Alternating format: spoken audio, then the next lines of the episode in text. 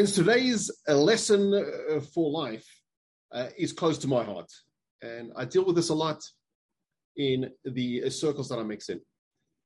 And that is the erroneous notion uh, uh, that people say, I need to be someone. What people are really saying is that they need honor, they need some type of external affirmation in order to feel some intrinsic self worth.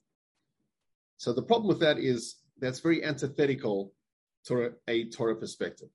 From a Torah perspective, we have well, we have worth independent of what we produce. We've got worth independent of any form of financial and other success.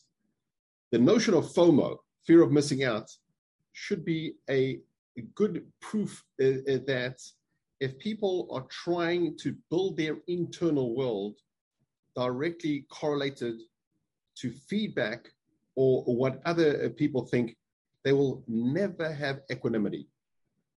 Equanimity, my friends, can only come not from pursuing honor, but rather from pursuing values, from living a meaningful and purposeful life. We learn in Mishlei that there are many thoughts uh, in man's heart, uh, but it's really the advice of HaKadosh Baruch Hu uh, that will stand.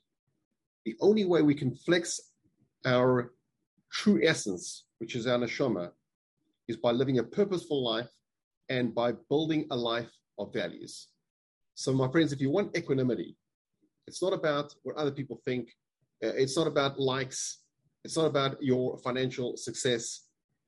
It's about living a life of values and meaning.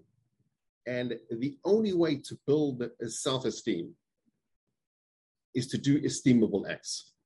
Until our next uh, lesson for life, keep your feet on the ground and reach for the stars.